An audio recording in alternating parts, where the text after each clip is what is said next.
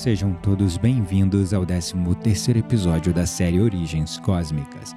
Meu nome é Gabriel Menezes e no episódio anterior vimos a chegada dos Anunnakis na Terra e a guerra que eles travaram contra os Andarianos, causando a destruição em massa de Sodoma e Gomorra, uma destruição relatada na Bíblia cristã. No entanto, esta não foi a primeira guerra no nosso sistema solar. Vamos voltar alguns milhões de anos antes depois da extinção dos dinossauros, para conhecer o Armagedon que se sucedeu tanto em Vênus como em Marte.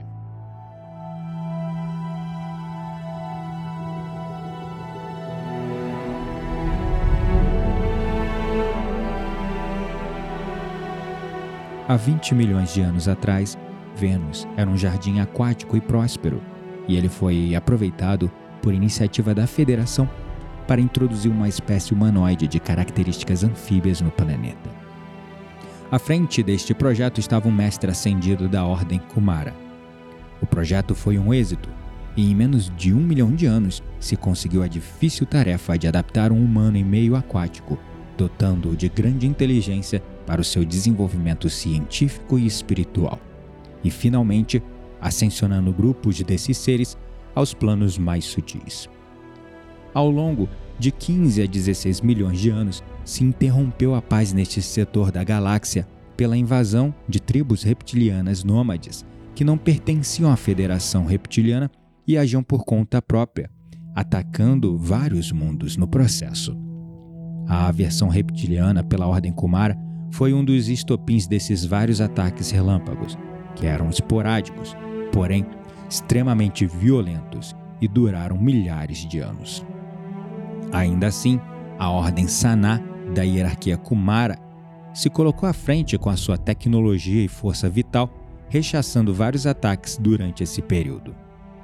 Foi uma época de tensão guiada pela ira e a completa falta de escrúpulos dos reptilianos que fizeram a sua fama de escravizadores de raças e destruidores de mundos.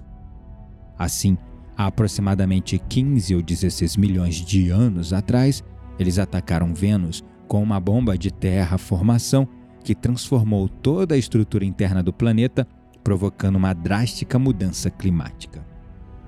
Essa catástrofe fez com que a vida na dimensão material de Vênus, ou a terceira dimensão, como muitos preferem chamar, se tornasse impossível, fazendo com que partes desses humanoides que estavam vivendo já no nível mais elevado, começassem a viver definitivamente na quinta dimensão. Os demais, ainda densificados, que ainda estavam habitando no plano material ou da terceira dimensão, salvo alguns né, que conseguiram escapar em suas naves, a maioria deles pereceram. Os que conseguiram escapar foram para o planeta Terra e desembarcaram na zona de Shambhala e no reino intraterreno de Agartha.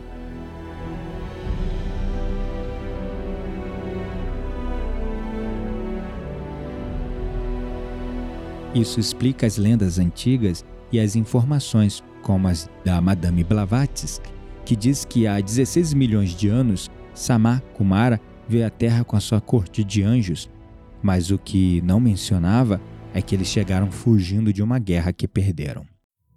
Isso também pode explicar as lendas de tritões e sereias que permeiam a história e a imaginação do consciente coletivo.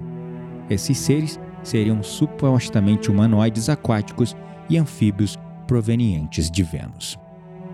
Como vemos, outros dos quatro mundos primitivos que abrigavam vida aqui no nosso sistema solar foram massacrados pelas guerras e convertidos em verdadeiros planetas inabitáveis na realidade tridimensional, no nosso nível aqui, nessa dimensão que habitamos, no nível material.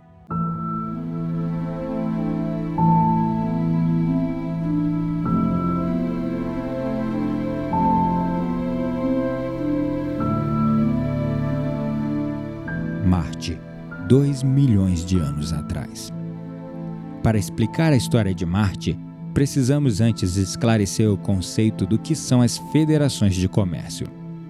A Federação de Alcione das Pleiades é composta de 49 outras civilizações, não só humanas, mas também reptilianas, insectoides, anfíbias, espectrais e outras tantas raças com bases biológicas muito diferentes entre si, muitas das quais que mal podemos imaginar a sua composição.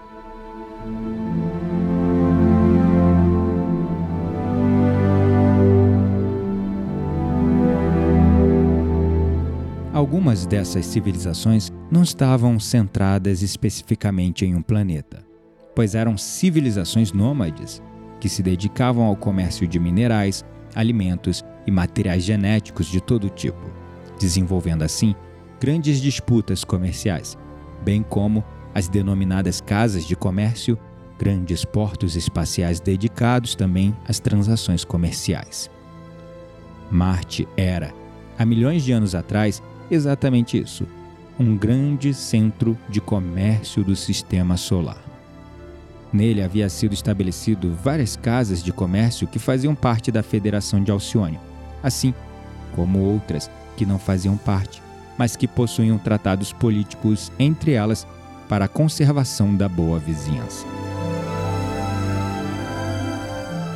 O planeta Marte, depois da destruição de Maldek Tiamat, sofreu mudanças climáticas severas que, apesar da possibilidade de manutenção da vida, mesmo assim haviam perdido grande parte da riqueza biológica daquelas épocas. Várias zonas de clima continental mudaram para áridos, e nessas zonas biologicamente degradadas, a Federação cedeu a autorização para a exploração da mineração. Desta maneira, a riqueza mineral do planeta marciano impulsionou ainda mais a sua faceta comercial.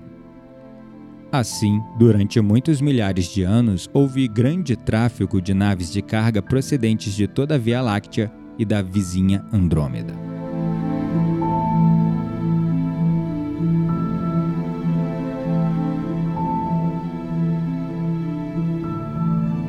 Algo em torno de 4 milhões de anos atrás, humanoides de Antares IV, que era uma civilização espiritualmente mais desarmônica e densa, destruíram seu planeta em uma série de calamidades nucleares, tanto que a Federação Arturiana transladou aos poucos os sobreviventes e seus projetos de reencarnação desta humanidade para o planeta Marte.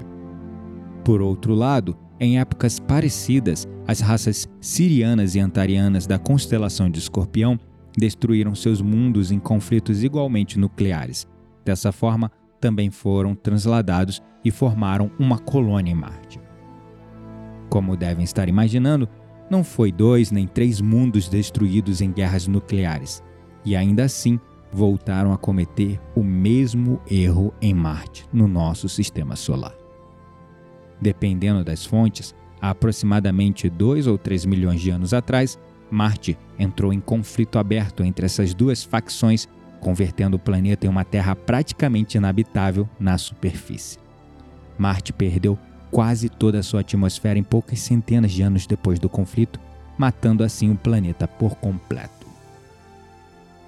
Diversas deflagrações nucleares afetaram de tal forma a estrutura interna de Marte que o núcleo do mesmo se resfriou, parando assim o dínamo que gera o campo magnético fundamental para a vida, defendendo-a da radiação cósmica e salvaguardando a atmosfera. Com mais essa desgraça, sobrava apenas um mundo no nosso sistema solar com vida: o planeta Terra. E muitos desses seres ambiciosos por poder e controle que causaram esta calamidade começaram em tempos vindouros a reencarnar aos poucos entre as civilizações da Lemúria e da Atlântida, que a esta altura estavam vivendo a sua era de ouro. Mas isso é um assunto para o próximo episódio. Gratidão à palavra por nos acompanhar até aqui nos vemos então no próximo episódio, onde falaremos sobre as civilizações da Lemúria e da Atlântida.